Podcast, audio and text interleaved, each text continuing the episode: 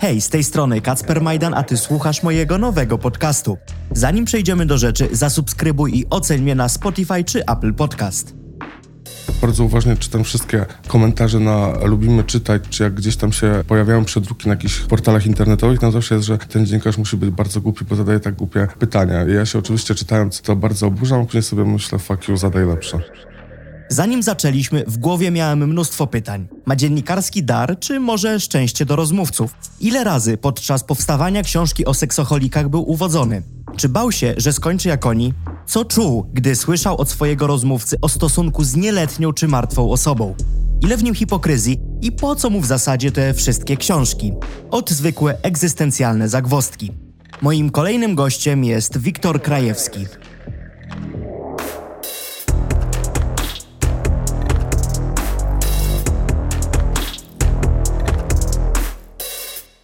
Jak to jest być odpytywanym, a nie pytającym? No ja nie lubię na przykład odpowiadać na pytania i to mi ktoś zwrócił uwagę, że ja mówię tak, żeby nie odpowiedzieć. Ale jednak z czego to wynika? Z tego, że uważasz, że bycie odpytywanym jest poza twoją strefą komfortu? Czy nie lubisz mówić o sobie? Czy myślałeś kiedyś na ten temat? Ja chyba nie lubię mówić o sobie, ale trochę też się boję powiedzieć to, co ja bym naprawdę myślał, bo jak czasem powiem to, co myślę, to kilka osób się mnie zapytało, czy mam zdiagnozowanego Aspergera, czy, czy nie. Okej, okay, a nie miałeś nigdy takiej okazji na przykład, żeby wygarnąć dziennikarzowi na przykład, który irytuje cię swoimi pytaniami, że w sumie ta rozmowa jest bez sensu? Bo ja miałem kilka takich wywiadów z tobą, gdzie sobie je przeglądałem, że mam wrażenie, że jakoś nie mogłeś się dogadać z osobą, która cię pytała. Ale to jest bardzo często, bo wiesz, to dla mnie najgorsze jest to, jak dziennikarz pyta, a po co napisałeś tę książkę, albo co było inspiracją do napisania tej książki, bo dziennikarze bardzo lubią stawiać bardzo głupie pytania. Ja kumam, że jakby no, pracując na etat i zarabiając tam nie wiem ile jako dziennikarz brutto, netto, sretto, to oni nie są jakby w stanie przeczytać, pomyśleć,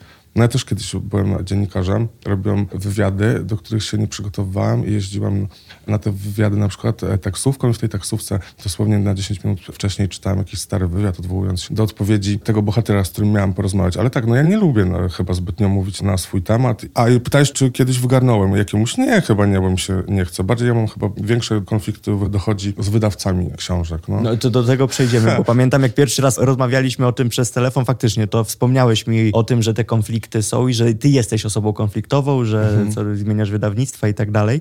To to jest ciekawy wątek, ale tak się zastanawiam, bo mówisz o tym, że przygotowywałeś się w taksówce, jak byłeś tam kiedyś dziennikarzem. Zastanawiam się, czytając twoją książkę Seksocholicy, którą to w zasadzie to pytanie przyszło mi wczoraj, czy ty jesteś tak dobrym dziennikarzem, czy po prostu miałeś tak wylewne, nomen omen rozwiązłe osoby, z którymi rozmawiałeś? Myślę, że akurat mam tutaj dużo szczęścia, jeżeli chodzi o te osoby, na które natrafiłem, że one bardzo chętnie opowiadały o tym, ale to mi też jakby zwróciła kiedyś moja koleżanka psycholożka na to uwagę, bo ja też mam jakiś tam pomysł, żeby zrobić też książkę na temat seksu, tego, co ludzie lubią robić dziwnego w łóżku. Ona też mi powiedziała, że ta grupa społeczna też jest bardzo gadatliwa i bardzo chętnie o tym mówi, bo czuje taką potrzebę mówienia głośno o tym. I myślę, że tutaj ci seksoholicy również chcieli mówić o tym głośno, że mieli jakąś tam potrzebę. Może trochę potraktowali to jako terapię. Szczerze mówiąc nie wiem, bo się nad tym nie zastanawiam, ale myślę, że nie jestem jakimś wybitnym dziennikarzem czy osobą pytającą i czasami zdaję sobie sobie sprawę z tego, że ja kompletnie nie słucham co, co rozmówca. Serio? Mhm, no dobra, no to, to, nie jest cecha dobrego dziennikarza, nie słuchać tego, co mówi rozmówca, ale czytając twoje książki tak się zastanawiam, bo ty często walisz bardzo prosto z mostu.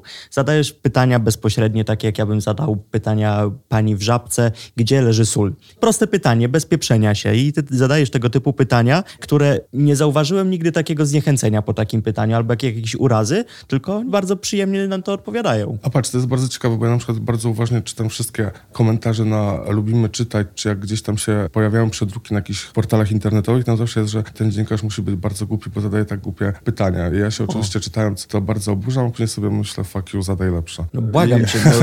no bo moim zdaniem, no, po co tutaj kombinować, czy się silić na to, czy na tamto? No moim zdaniem trzeba prosto zapytać, żeby otrzymać prostą odpowiedź i tyle. I to jest moim zdaniem chyba klucz do sukcesu. No nie wiem tam, która dziennikarka amerykańska miała taką zasadę, Barbara Walters czy coś, coś, że ona robiła jakby research wśród swoich różnych znajomych z różnych warstw społecznych, czy tam różnych branż, jakie pytanie by zadali jakiemuś tam konkretnemu bohaterowi i ona z tego wybierała te takie pytania, które ona uważała, że, że są warte zapytania. I no, skoro gadałem z seksoholikami, to gadałem na temat seksu, a tutaj chyba nie ma zbytnio co wymyślać, czy silić się na jakąś semantyczne zawiłości. No, pytałem prosto. No, i No ja znam dziennikarzy, którzy zadają regularnie dłuższe pytania niż rozmówca im odpowiada.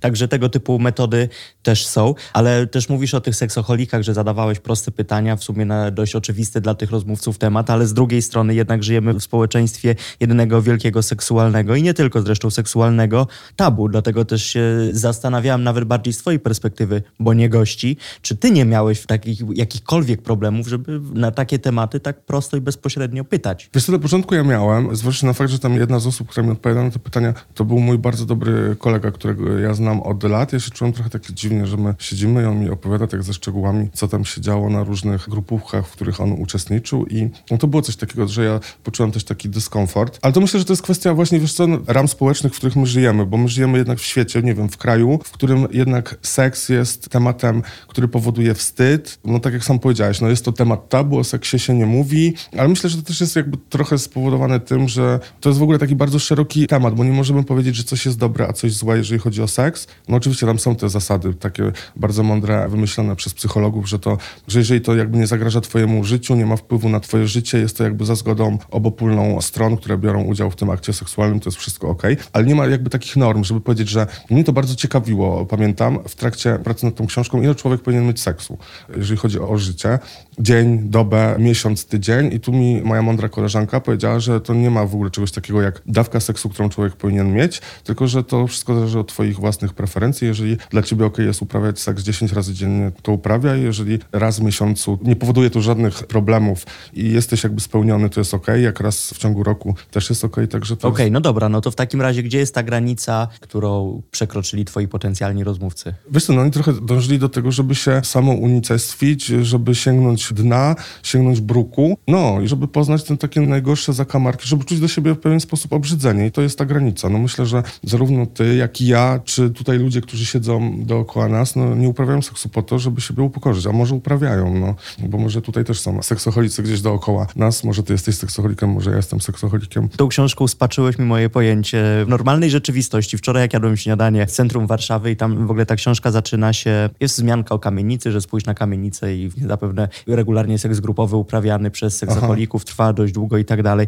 I wczoraj jedząc to śniadanie patrzę na te kamienice i mówię sam do siebie, ja pierdolę, Ale co oni tam robią? Ale powiem ci, że mam cały czas coś takiego. Ja wczoraj byłem z moją koleżanką w Parku Skaryszewskim, przejście, później wracaliśmy tam przez fragment blokowiska. Ja jestem akurat z Łodzi, mi przypominało taką część Łodzi, która się nazywa Redkinią. Ja też sobie patrzyłem na to i też się zastanawiam, ile osób teraz rżnie się na potęgę w tych blokach. I to jest takie już, wiesz, bardzo, bardzo głupie. Ja czytałem kiedyś u Doroty Masłowskiej coś takiego, że ona bardzo lubi blokowiska, bo się tak patrzy na to i mówi, że w jednym budynku jest nałożone na sobie tyle ludzkich różnych, nie wiem, trosk, emocji i tak dalej, i tak dalej. To ja teraz patrzę zupełnie na to i to ja sobie z tym pomyślałem, wow, super, w ogóle bardzo fajne spostrzeżenie. No ja teraz mam zupełnie, zupełnie w drugą stronę, mówię, ciekawe kto z kim Ale tu, właśnie ja to po robi. przeczytaniu tej książki serio mam dokładnie to samo. Mam nadzieję, że to minie, bo jak wczoraj kobieta wychodziła z kamienicy, to się zastanawiałem, czy ona była na orgi, czy ona po prostu wyszła z domu i jest całkowicie osobą, która żyje w jakichś takich normalnie przyjętych normach społecznych. A myślałem, że wyglądała jakby wyszła z jakiejś orgi, czy... Nie wiem, no przecież mówię, że tam w książce jest jasno napisane, że po tych ludziach tego nie widać bardzo często. Ale nie, myślałem, że widać po prostu jakieś zmęcze, zmęczenie, czy coś w tym stylu, że... No, nie czołgała się jeszcze, w miarę normalnie i prosto chodziła, także chyba było wszystko okej. Ale to jest coś takiego, że to powoduje skazy na umyśle i się zastanawiam, jak ty teraz funkcjonujesz w takiej rzeczywistości, że po napisaniu czegoś tak mocnego i w zasadzie po takim zderzeniu z tymi historiami, czy w ogóle jak po czymś takim ochłonąć, jak ty funkcjonujesz dzisiaj? Wiesz co, to w ogóle na początku warto zaznaczyć, że ja w momencie, kiedy ta książka wyszła i gdzieś tam się pojawiały o niej wzmianki, to ja zacząłem dostawać, nie wiem, po 10, 50 czy 100 zaproszeń na Facebooku od zupełnie różnych, obcych mi osób i nie wiem, czy oni myśleli, że ja jestem, w związku z tym, że napisałem taką książkę, nie wiem, jakimś seksualnym buchajem, który spotka się z każdym, żeby żeby uprawiać seks, to było dla mnie trochę lekko creepy. Creepy też było to, jak dostawałem na przykład masę nagich zdjęć i to były osoby, które na przykład miały tę książkę gdzieś na tych nagich zdjęciach, no to tam dwójce znajomych wysłałem. Ja mówię, zobaczcie, co stało. Oni mówią, wow, no to to jest bardzo dobra re rekomendacja książki. Ja mówię, no może, może powinienem Ale to pytanie, tak pomyśleć. Pytanie, skąd się to bierze, bo może oni pomyśleli, że ty tak naprawdę w tej książce rozmawiasz sam ze sobą, tylko dodałeś Tak, ale to bardzo dużo osób mnie zapytało, czy to, to są moje seksualne przygody. No właśnie, bo może ktoś to odbierał tak, że ty jesteś męską Blanką Lipińską i te wywiady to jest całkowita fikcja, że to jest po prostu uwolnienie twoich fantazji. Nie, myślę, że jestem zaleniwy na to, żeby aż takie ciekawe życie seksualne prowadzić. Bardzo jak, ciekawe. Bardzo jak ciekawe. ci ludzie. Aczkolwiek wiesz, ja napisałem książkę powieść erotyczną, która wyszła pod pseudonimem, myślę, nie przyznam, która to jest. To jest powiedzmy podobna książka do 365 dni. Nawet w momencie wyjścia była całkiem popularna, także może jeszcze napiszę kiedyś. Ale tam też nie ma moich własnych, własnych doświadczeń zawartych na kartach tej książki. A powiedz mi, jak prowadziłeś te rozmowy z twoimi, nie wiem jak w sumie te osoby nazwać, no po prostu z bohaterami tej książki, to oni ci składali jakieś propozycje? Nie, myślę, że nie, bo ja trochę, ja wówczas chyba trochę jakby tak głupio się zachowywałem, bo wydaje mi się, że się trochę wykazywałem, że dla mnie te rozmowy też były na takiej zasadzie, no, że ja jestem trochę lepszy od was, bo ja nie mam takiego problemu. I ja się może trochę z wyższością ich traktowałem na początku. Później już... Oni to czuli? Nie, ale ja to czułem, że ja okay. tak rozmawiam z częścią z nich. Później jakby powiedzmy trochę to jakby ja otrzeźwiałem odnośnie tego. Dzisiaj bym zupełnie zrobił to inaczej i myślę, że jeżeli przyjdzie mi pisać książkę i rozmawiać z ludźmi na temat ich seksualnych doświadczeń, to na pewno ja tak nie będę krzywić ryja jak wtedy, kiedy oni mi to mówili i trochę popatrzę na nich jak zupełnie, no moim zdaniem, no nie pokiereszowanych bohaterów, bo może, wiesz, oni mogą popatrzeć na mnie, że ja tak krzywię gębę na to, co oni mówią, nie? A co miałeś w głowie, jak słyszałeś historię? No teraz rozmawiamy, więc domyślam się, że to była podobna sytuacja, siedzisz naprzeciwko kogoś, rozmawiacie, coś pijecie, jest miło, sympatycznie, zbierasz materiał do książki i nagle ktoś ci mówi o stosunku z czternastolatką albo z martwą osobą. Co ci się w głowie wtedy pojawiało? Taki pierwszy impuls. Ja nie mam chyba w sobie aż takiej empatii, żebym powiedział, jej, biedny człowiek, albo co ty zrobiłeś. No ale biedna ofiara gwałtu. No dobra, ale ten akurat gość nie wiedział, że... Ja wiem, że to jest straszne, bo ja to kiedyś użyłem takiego argumentu i to mi się zebrało, dostałem za to... Za znaczy to ja rozumiem, że mógł nie wiedzieć. Ja serio znam osoby nieletnie, które wyglądają jakby miały po dwadzieścia kilka lat. No ja też znam kilka takich osób. Tutaj ta bohaterka, o której mówimy, w sensie ta czternastolatka też podobno tak wyglądała. Nie wiem, ja chyba nie mam coś takiego, że przeżywam, czy wyciągnę pomocną dłoń i powiem jej to teraz poklepię cię po plecach i powiem otrzyj łzy, nie płacz, jutro będzie na Nie, nie, nie, ja czegoś takiego nie mam. A miałeś obawy po napisaniu tej książki, po poznaniu tych wszystkich historii, częściowo po wejściu w głowy tych ludzi, że ciebie może spotkać to samo? Że ja jak nagle tak... Że skończysz jak oni? Że skończę... Że, nie. Że myślę, przekroczysz granicę całkowicie nie wiedząc, że ją przekraczasz? Nie, myślę, że nie. Myślę, że ja akurat jestem osobą, która sobie potrafi narzucić taki rygor i takie ramy, że nie. Poza tym, wiesz co, ja też jestem, można powiedzieć, trochę porąbany, bo ja wszędzie niestety widzę choroby i myślę, że to by też było bardzo taką ścianą, przez którą ja bym nie przeskoczył, bo ja, nie wiem, podając komuś rękę zastanawiam się, na co w związku z tym ja mogę zachorować i tak dalej, i tak dalej. A jednak taki seks, jaki tam jest opisany, to jest zaproszenie do świata HIV-a, chorób wenerycznych i innego tego typu rzeczy. Ale chodziłeś na te orgie regularnie, a czy nie wiem, czy regularnie, ale chodziłeś. Nie, nie. Ale powiedziałeś, że byłeś, Byłem, że widziałeś. Ale nie. A ja... uczestniczyłeś, czy tylko oglądałeś? Nie, ja pojechałem, wiesz co, wtedy byłem na wakacjach w Nowym Jorku. Ja wtedy wymyśliłem sobie, że ja tam pójdę do takich dwóch klubów i to tylko dlatego tam pójdę, bo tam na pewno nie spotkam nikogo znajomego, bo gdybym na przykład w Warszawie wziął udział w czymś takim, to na pewno znając moje szczęście bym spotkał i co ja bym wtedy powiedział? Mhm, na pewno przyszedłem tu książkę, więc, więc przyszedłem zobaczyć, jak się ludzie, ludzie Później kurwa, muszę napisać książkę, żeby teraz nie wyszło głupio. I no, i dlatego tam poszedłem. Zupełnie jakby nie uczestniczyłem w tym, co ci ludzie robili. Może dlatego, że miałem wówczas rękę na tym blaku. okay. Musiał to być śmieszny widok, ale nie, chyba nie mam takich potrzeb jak ci ludzie, żeby... Przy... A może kiedyś mi się coś w głowie odklei i nagle będę potrzebować tego typu podniet, jak orgia z ludźmi, których kompletnie nie znam i nigdy się później nie spotkam. Ale myślę, że nie. Myślę, że bym później po czymś takim to umarł na zawał, robiąc badania, czy nie jestem na coś chory. Także... Ale no to jak twoi rozmówcy, którzy też jednak robią te badania i później wracają do tego, jacy byli wcześniej. No tak, nie, no to masz akurat rację, no ale tutaj chyba u mnie to jest... Ja nie mam w sobie chyba tyle, jeżeli mogę tak powiedzieć, w cudzysłowie wielkim luzu, co oni. A tak całkiem szczerze, po co ci te książki takie trudne? Ciężkie? To jest jakaś ucieczka, pasja, nuda, czy po prostu urozmaicenie własnej rzeczywistości, żeby była bardziej kolorowa, żeby było więcej bodźców? Wiesz co, ja myślę, że to dobrze powiedziałeś, że to jest urozmaicenie swojej własnej rzeczywistości, ponieważ ja cierpię na, na coś takiego, jak brak jakichkolwiek emocji w swoim życiu, czy to jest radość, czy to jest smutek. I myślę, że to jakby ja poszukuję cały czas jakichś silnych doznań, nie do końca je odnajduję, ale to pewnie gdzieś jest problem w środku mnie, mojej głowy, mojej, mojej psychiki, że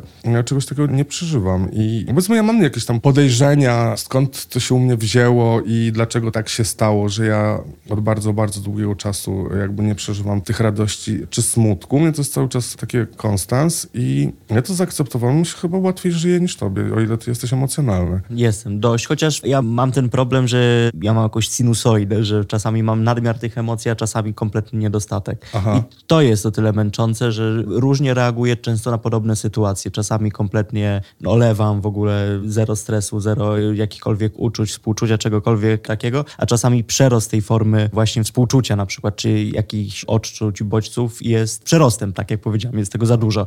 Więc to jest u mnie dość trudne, że nie jest stałe chyba. Mhm. No to masz chyba fajnie. No, ty masz urozmaicone życie w związku z tym. Ja mam jakąś nudę, którą gdzieś tam potrafię gdzieś ją stymulować. Nie wychodzi mi to stymulowanie. No i już, no ale to akceptuję. No. Ale brak tych, mówisz o, o braku empatii i tak dalej, czyli ty nie musisz tak- takiej książki jak napisałeś, czy w ogóle no, książki o powstaniu, nie musisz w jakiś sposób tego odchorować? Po prostu przychodzisz nad tym do porządku dziennego, skończyłem, idę dalej? No to jest straszne, wiesz, że tak, że ja to mam O. takie, że skończyłem zadanie, albo ja już w trakcie tego zadania myślę nad kolejnym i koniec. I tak mam, no nie wiem, pewnie to bardzo złe jest, co ja mówię, bo zawsze jak ja słucham jakichś rozmów z autorami, to oni mówią o tym, że pracowali nad książką 3 lata, ja nie pracuję nad książką 3 lat. A ile pracujesz nad y, książką? Wiesz co, ja się długo zabieram to.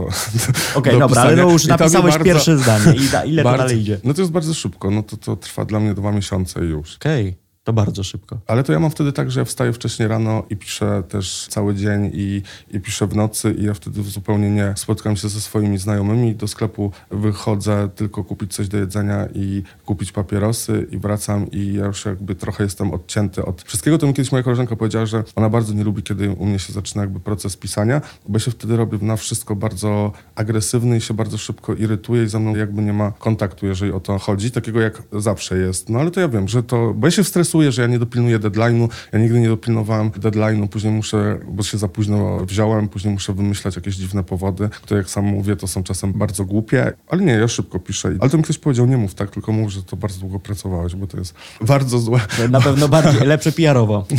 No ale po co ściemniać? No Jak ja wiesz co słyszę, na przykład, no nie wiem, to też moja koleżanka, która pisze książki, ale ona też ma tak, że pisze dość szybko i mówi, Boże, jak ja patrzę na Instagramie, na te wielkie niby pisarki, które w wyciągniętych dresach rozczochrane wrzucają kolejne zdjęcie, że kolejny miesiąc pracy nad czymś, ona mówi, Boże, no to tak chyba... Jakby tego nie wrzucały, to by już dawno skończyły. No, No, ale- mo, no może to jest na takiej zasadzie. No ja też jakby tam, no przeżywam pod takim względem, przeżywam, że się denerwuję, że nie zdążę i zawsze nerwowo sprawdzam ilość słów, czy to już jest tyle słów, ile wymaga, ile, ile jest w umowie określone, czy nie i to jest... Przypominają mi się pra pracę na studia.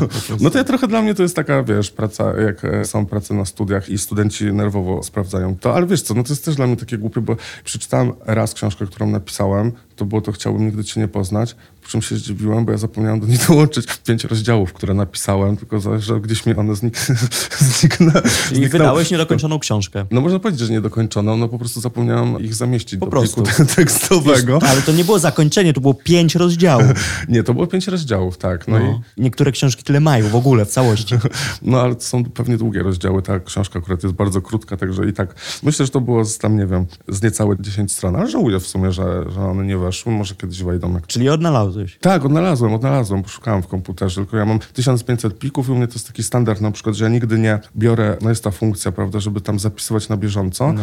Ja mam zawsze tak, że powiedzmy napiszę 100 stron i ja wówczas przez przypadek kliknę i mi to wszystko gdzieś przepada. No I co miałem- wtedy robisz? Wyrzucasz komputer? no prawie, tak. Nie, no wtedy mówię koniec, ja nie skończę tej książki, nie dam rady napisać tego raz jeszcze, bo się pożygam za chwilę. I no czasami piszę od nowa i zupełnie mi się zmienia jakby koncepcja tego, co pisałem. Ale zmienia ci się wtedy myśleniu też całkowicie? Czy, Chyba bo, tak. Bo ja mam wrażenie, że z pisaniem książek, chociaż nie jestem praktykującym pisarzem, jest tak jak nawet z Instagramem. To jest jakaś emocja chwili, myśl Mhm. chwili. Coś, co teraz jest z tobą zgodne, ale za godzinę, dzień, tydzień będzie z tobą całkowicie sprzeczne. Zastanawiam się, czy myślałeś kiedyś w ogóle na ten temat. Nie, myślę, że tak jest. No ja tam kilka razy wziąłem powiedzmy coś, moją książkę i przeczytałem tam dosłownie, nie wiem, trzy fragmenty i mówię, bym to dzisiaj zupełnie inaczej napisało, tutaj bym dodał takie zdanie, gdzieś mi się w głowie zrodziło, to bym jakby rozciągnął na coś tam i tak dalej, i tak dalej. Czy zupełnie bym inaczej coś zrobił? Czy powiedzmy bohatera nie przedstawiłbym tylko i wyłącznie tak krystalicznie, bo to na przykład był ten bohater tak naprawdę bardzo niefajny, a ja go przedstawiłem w sposób super fajny, żeby nie robić mu przykrości, bo jest to powiedzmy starsza pani, która jakby nie zasługuje na to, żeby pisać o tym, No ale zobacz, nie chcesz sprawiać komuś przykrości, a z drugiej strony mówisz o braku uczuć, empatii, czasami zrozumienia. Ty masz cechę hipokryty w sobie. Nie, myślę, że u mnie to jest jakaś schizofrenia albo jakaś labilność. Właśnie, no bo przecież piszesz tą książkę o babci, która jest bardzo wrażliwa, bardzo czuła, pokazująca ciebie właśnie z takiej fajnej, wrażliwej strony, a z drugiej strony no, podkreślasz niejednokrotnie właśnie ten brak u siebie empatii. Ale wiesz co, no bo to jest w takich sytuacjach, kiedy na przykład, no nie wiem, ktoś znajomy, nawet mój bardzo dobry znajomy czy znajoma, mówią odnośnie tego, że nie wiem, im ktoś tam umarł. I na mnie to zupełnie nie robi żadnego wrażenia. No ja mówię, no to umarł, no bo była stara, był stary, był chory, była chora, był wypadek, no to umarł.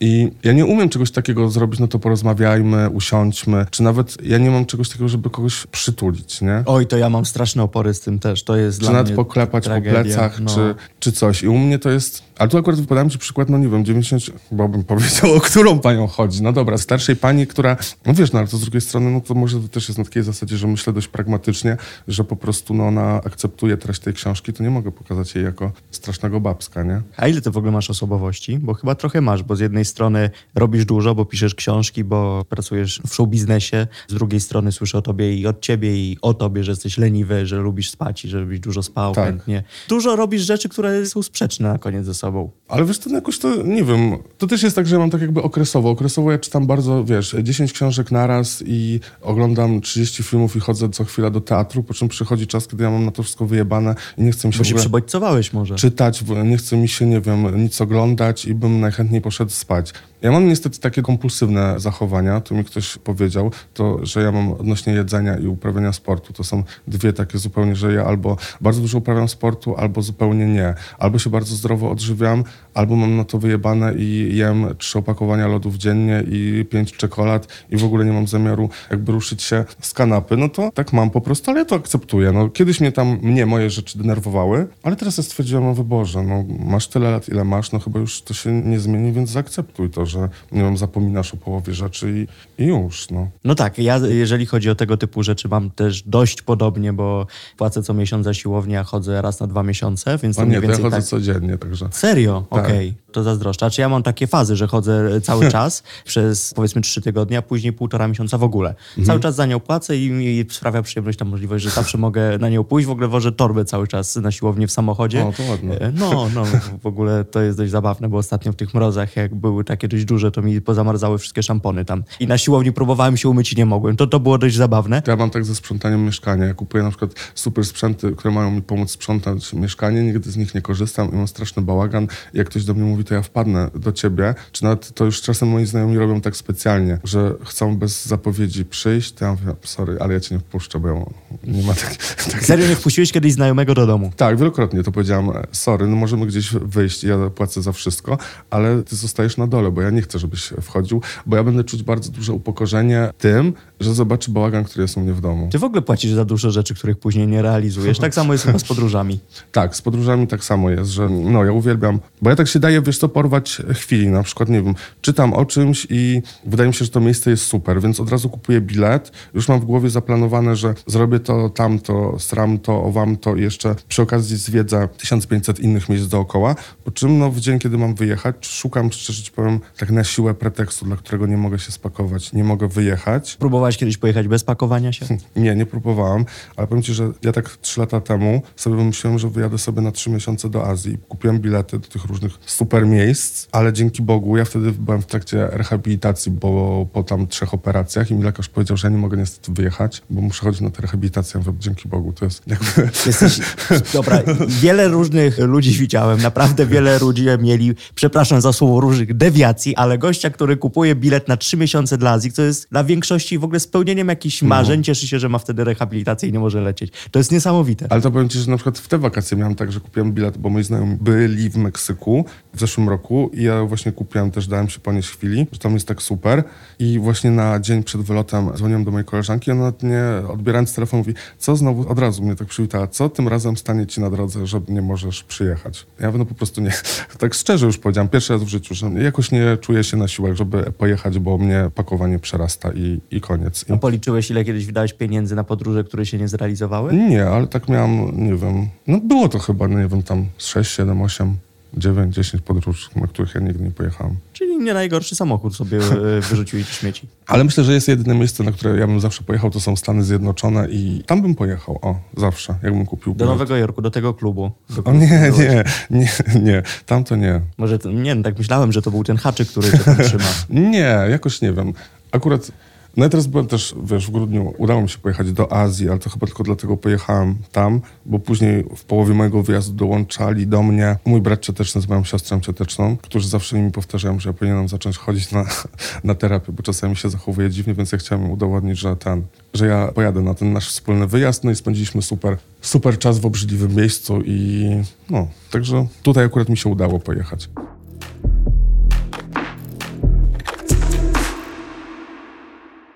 Na czym się lepiej zarabia? Na wydawaniu książek czy na show biznesie w Polsce? I na tym i na tym można spoko zarobić. Myślę, że jeżeli chodzi o książki, trzeba włożyć dużo pracy w zainteresowanie książką czytelnika, bo jednak wiesz, tych książek wychodzi dziennie nie wiem jaka ilość, ale jest to bardzo duża ilość, tych wydawnictw jest od cholery i o tyle jest trudne, że bardzo trudno jest znaleźć osobę, która pomoże ci w tym, w sensie w promowaniu książki, bo w Polsce nie ma czegoś takiego, takiej instytucji jak agent literacki, co jest na całym świecie i zazwyczaj to jest tak, że, że za granicą w ogóle jakby wydawnictwo nie podejmie z tobą rozmów jako z autorem, jeżeli nie masz takiego agenta. U nas czegoś takiego zupełnie nie ma. Nie wiem, z czego to wynika, że, że ludzie nie mają takiego know-how, jak to zrobić, czy nie ma takiej potrzeby, chociaż myślę, że taka potrzeba rynku jest. A jeżeli chodzi o show biznes, no to mogą być szybkie, łatwe pieniądze, ale chyba takie, wiesz co, sprawiające mniej, mniej frajdy, tak mi się wydaje. Tak się też zastanawiam, jak w tym zalewie literackim, który może aż tak dużym zalewem jak YouTube'owy nie jest, zacząć, no bo powiedzmy, że to jest romantyczna wizja bycia pisarzem.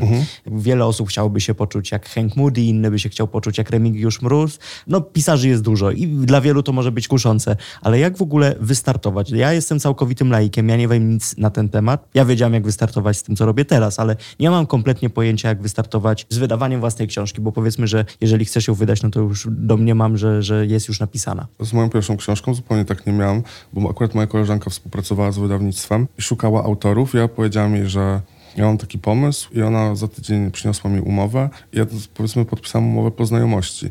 I akurat ta książka okazała się dobra sprzedażowym hitem. Ja ją napisałem, zaprosiłem tej książki moją koleżankę, taką doświadczoną dziennikarkę, bo ja nie wiedziałem, jak się pisze książkę. Wtedy się bardzo lubiliśmy, dzisiaj się e, chyba nie lubimy. O, przypomnij, jak się nazywa? Maria Fredro Baniecka. Teraz ma jakieś inne nazwisko, bo chyba wyszła za mąż. No, to, to- jak nie wiesz, czy wyszła za, za mąż, to okej, to może cię się nie lubi.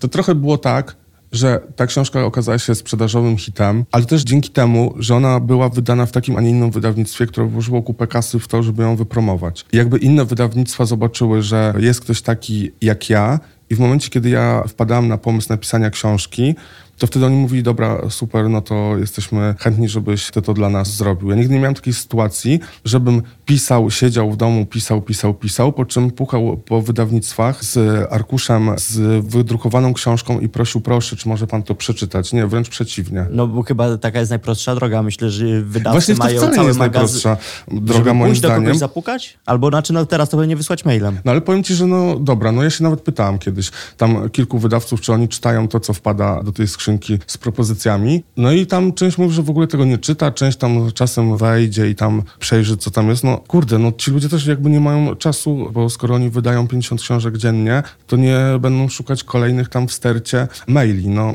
ja miałem szczęście do tego, że ja tę pierwszą książkę napisałem stricte po znajomości, nie dlatego, że jestem jakiś super mądry, czy super elokwentny, czy taki super tekst napisałem. No i trochę tak powiedzmy na tym... Ale ty masz w sobie taką lekkość, która później sprawia, że te książki chłonie się dość szybko. Wiesz co, bo no ja też jakby przez lata pracowałem w magazynie kobiecym i jakby... A co to był za magazyn? To był magazyn Party Życie Gwiazd. Okej. Okay. I tam jakby ja na wstępie, zupełnie też jakby tak do końca nie wiem, jak ja tam te prace dostałem, ale ja wcześniej tam się siliłem na to, bo ja pisałem bardzo dużo artykułów do Kamaga i tak dalej i tam mm -hmm. jakby było ważne to, żeby to było może trochę lekko przeintelektualizowane, lekko dziwne, no ale to był tam, wiesz, 2000, nie wiem, który, ósmy, siódmy dziewiąty. Ja tutaj trafiłem do czegoś takiego jak magazyn Party. Wszyscy się z tego śmiali, moi znajomi, że ja w czymś takim pracuję, a ja bardzo doceniam to miejsce, w którym ja pracowałem. Ja tam na wstępie miałem powiedziane od mojej wice wówczas naczelnej, żebym ja pisał teksty tak, jakbym pisał do koleżanki, która jest lekko przygłupawa i ona udaje trochę, że wie o co chodzi, a tak naprawdę ma zero pojęcia na temat, o którym ty piszesz. Okay, wyprzedziłeś trochę moje pytanie, czy, czy nie, musiałeś się zaniżać intelektualnie, żeby pisać do party, bo ja dzisiaj nawet specjalnie wszedłem do party, bo widziałem, że tam gdzieś się pojawiałeś. Wszedłem na ich stronę i naprawdę przeczytałem to i mówię, no spoko, fajny, fajny poziom, taki klasy 1-3 szkoły podstawowej. ale wiesz co, ale to jest bardzo trudno napisać coś takiego i to się wszyscy tak śmieją z tego, ale w momencie, kiedy ja na przykład dostawałem tekst, który zaznaczono mi akapitami, że tu jest za mało czegoś tam i tu jest za mało czegoś tam, a to emocjonalnie to jest po prostu zero. I wiem, że tam za każdym razem to było tak, że przychodzili na przykład bardzo doświadczeni czasami dziennikarze do pisania i ich teksty nie nadawały się, bo to, wiesz... Tabloidy są trochę inne niż inne nie, media. to był dwutygodnik, to nie był tabloid. No teraz jest tabloidem. Ale wiesz co, ja bardzo jakby doceniam czas, który tam spędziłem, bo to chyba jakby mi czasem też pokazało, że dobra, nie używaj słów, których znaczenia tak do końca nie znasz i nieśli się na bardzo skomplikowane gramatycznie struktury, jeżeli chodzi o zdanie czy kompozycję tekstu, bo to czasami lepiej jest prościej niż trudniej. I to z tamtej pracy na pewno, na pewno wyniosłem i to też jak, w jakiś sposób ma wpływ na, na moje pisanie. No tak jak ci powiedziałem, no ja napisałem tę powieść pod pseudonimem i to też było dla mnie bardzo trudne, tę powieść erotyczną, bo mamy bardzo ograniczoną liczbę słów do nazwania różnych części. Tak, i one zazwyczaj się kojarzą wulgarnie. No tak, nawet ja zadzwoniłem do kilku moich koleżanek i mówię, jak ty inaczej mówisz na penisa? Ja w, w fallu. No tak, ale to już jest takie, wiesz, groteskowe, gdyby w takiej mhm. książce no tak. się, się, to znalazło. I tak jednak stwierdziłem właśnie wówczas, no kurde, to też jest bardzo trudne pod takim względem synonimów. Ja sprawdziłem, że kobiety używały słowa kutas najczęściej. No i to rzeczywiście w tej książce też akurat pojawia się. No chyba, właśnie. Chyba tak szczerze mówiąc, no tutaj kutas, wachlarz tak. nie jest zbyt szeroki. Faceci też najczęściej używają w sumie tego słowa. Tu jeszcze wracając do tego, co ty powiedziałeś, no rzeczywiście, no to dużo osób mówi, że moje książki czyta się szybko, bo, bo one są dość prosto napisane. Mnie na przykład zniechęcają książki, które są bardzo trudno napisane. I ja tak czy też... ja to mówię w kontekście raczej pozytywnym nie. niż negatywnym? Ja rozumiem i też wychodzę z takiego założenia. No mi też zależy, żeby sprzedało się jak najwięcej tych książek, żeby dotarły do jak największej ilości ludzi, a to, że będą skomplikowane, czy to będzie po prostu dziwna mozaika różnych styli i tu będziemy, prawda, uprawiać językową ekwilibrystykę, no to wiadomo, że to wiele osób nie zainteresuje się czymś takim. No a ja poza zaliczką dostaję procent od sprzedaży, więc zależy mi, żeby jak najwięcej osób kupowało Oczywiście. moje książki. Oczywiście, no jak tyle palisz papierosów, które cały czas drożeją, no to musisz sobie jakoś na nie zarabiać. A powiedz mi, doskwiera ci coś takiego, że no jesteśmy krajem, który raczej nie czyta, że żyjesz w jakimś tam swoim społeczeństwie, swoim otoczeniu i, i że ludzie tak na dobrą sprawę nie wiedzą, co ty robisz, bo nie czytają książek? Ale widzisz, ja piszę książki o powstaniu i co wiesz, a jednak ci ludzie, którzy tam są pro powstanie, pro Polska walcząca i Bóg, honor, ojczyzna, to kupują takie książki choćby dlatego, żeby to mieć w domu. Także czy oni, tak szczerze mówiąc, czy oni je czytają, czy nie czytają, to mnie to wiesz. Okej, okay. to rozumiem, że kupują. Ja wiem, że to są osoby, które lubią mieć fajne patriotyczne koszulki i pewnie półkę pełną patriotycznych książek. Bardziej mnie po prostu zastanawia, czy na przykład często w ogóle wiedzą, kim ty jesteś, jako, że jesteś pisarzem, no bo no raczej my nie znamy za dużo pisarzy jako Polacy, no bo my większość roku nie czytamy. No Polak statystycznie, nie wiem, czyta, jak przeczyta jedną książkę rocznie, to jest dobrze. Nie, chyba tak nie jest. Mnie raz na bulwarach rozpoznała dziewczyna, która była bardzo pod wpływem narkotyków i mówiła mi, że czytała moją książkę o babci że ona ma bardzo podobną historię i później się to zalupowało i ona cały czas mówiła, że ma bardzo podobną historię. Ona A czytała moją- powiedziałeś tą historię, czy nie? nie, bo ja już nie chciałem, żeby sobie poszła po prostu i mi dała święty spokój, ale ona cały czas, co rusz na nią tam wpadłem na tej imprezie, to ona znowu zaczy, zaczynała tę historię. Ja sobie pomyślałem, mówię, dobra, no fajnie, no ja też miałem taką historię, no cześć. Trzeba było jej powiedzieć, żeby napisała książkę. Wspominałeś kilkukrotnie, że często rozmawiasz z ludźmi, że, że wysyłają tobie wiadomości, dzielą się swoimi odczuciami Mhm. po napisaniu książki. Co dostałeś takiego najbardziej pojebanego po swojej książce? Takiego, co powiedziesz, wow, w sensie albo grubo, albo szokującego, albo coś takiego. Wiesz co, nie no, poza tymi jakimiś tam zdjęciami, gdzie moja książka przykrywała, była eksponowana na tle gołego ciała, to było najbardziej takie... Nie tak przykrywała, to jeszcze nie było aż tak grubo. Chyba, że nie przykrywała. Nie, wystawała. przykrywała akurat, to były takie artystyczne Artystyczne, zdjęcia. E, No to to, a tak to wiesz co, na przykład, no ludzie jakoś tam chętnie, to chyba największy odzew dostałem po tej książce o mojej babci, czy o jej stracie i opowiadali swoje historie. I to było miłe, później to się zrobiło dla mnie męczące, bo dobrze byłoby, gdybym odpowiedział. Ja się starałem odpowiadać na to. W tym momencie już to zarzuciłem, bo bym wówczas musiał poświęcić dużo czasu w ciągu dnia, żeby odpisać im, a mnie się raczej nie, nie chciało. I no. Ale było to miłe, no doceniam to, że ktoś jakby pochylił się nad tym, że mnie tam na tym Instagramie znalazł i napisał kilka A kilka próbował cię zdań. ktoś traktować jako terapeutę? Bo znam kilka osób, z którymi zresztą rozmawiałem w swoim podcaście, że oni po napisaniu jakiejś piosenki, jakiegoś posta na Instagramie, nagraniu jakiegoś filmu, nagle dla odbiorcy stają się terapeutami, że nagle są wylewane do nich żale i osoba, która jest często artystą albo po prostu jakimś tam twórcą, ludzie oczekują, że zamieni się w terapeutę i uratuje mi życie. No. Mhm. Pamiętam, że była taka dziewczyna, która tam opisywała właśnie to, mówiła o tym, że chciałaby sobie zrobić tatuaż z pierwszą literą imienia swojej babci. No ja mam taki tatuaż, bo sobie taki zrobiłam. I ona, ale że tam rodzice jej nie pozwalają i uważa, i ona nie wie, czy to jest głupi pomysł, czy nie jest głupi pomysł. Ja jej właśnie napisałam to, że ja też mam Z na swoim ciele i ona też mówiła, a to ja ją przekonałam do tego, że to jest dobry. No mówię, no fajnie, fajnie, ale mnie to nie obchodzi, no. Okej, ale mówisz, że cię to nie obchodzi, czy już tego nie dodajesz? Jak ktoś coś już teraz wysłał, to wysyłam emotikon tylko. Jak już. Okej, I, dobra, i muszę prześledzić, czy mi też wysyłałeś. Nie, no ale wiesz, no ty mi się nie spowiadałeś z jakichś tam swoich Ja się ogólnie staram nie spowiadać. życiowych traum. Ja też się staram nie spowiadać. Ja napisałem coś, czego ja bym jakby głośno nie powiedział do nikogo. Coś teraz piszę, powiedzmy, podobnego. Mhm. A możesz powiedzieć, co piszesz? Wiesz co, ja tak sobie piszę taką książkę o tym, jak można nie zrozumieć depresji u drugiej osoby i trochę o tym, jak my patrzymy na to, że nie, bardzo źle ma człowiek, który na tę depresję jest chory, ale zapominamy o tym, że jak źle ma człowiek, który, no nie wiem, no ja teraz mówię o sobie, jest dzieckiem osoby, która jest chora na, na depresję i dowiaduje się o tym bardzo późno i, i nie chodzi o to. No i w tym chodzi o to, że mama jest dziwna, ale mama jest dziwna dlatego, że jest chora, nie? No i o tym e, piszę. Zobaczymy, czy mi to wyjdzie. Na razie mam takie wrażenie, że piszę same głupoty. Ale u nas się głupoty dobrze sprzedają, także luz. Nie wiem, czy taka książka powinna powstać, czy nie powinna powstać. Tak mi to trochę idzie jak krew z nosa, ale to może po prostu potrzebuję moment, kiedy ja się odetnę i jakoś usiądę. Ja akurat tę książkę o babci pisałem bardzo krótko, ale to było tak, że po prostu no, miałem jakieś, wiesz, flashbacki różnych historii. Ja sobie to po prostu spisywałem, spisywałem, spisywałem i napisałem książkę. Napisałeś ją tak szybko, że zapomniałeś dodać do niej kolejne. Ale je napisałem, także, także wiesz, zap- zapomniałem wcisnąć pastę. Zapomniałeś, tak, zapomniałeś e, kliknąć pastę. No dobrze, no to ci życzę, żeby ta książka powstała, żeby powstała jak najszybciej, żeby się świetnie sprzedała i dziękuję ci za rozmowę. Możesz mi życzyć to, żebym ja już, nie wiem, napisał taką książkę, żebym nie musiał do końca życia nigdy pracować. to jest moje marzenie. ja ci życzę tego, żebyś zaczął zwiedzać świat. Dziękuję. Dziękuję, że zostałeś ze mną do końca. Zasubskrybuj moje podcasty, żeby zawsze być na bieżąco. Kacper Majdan.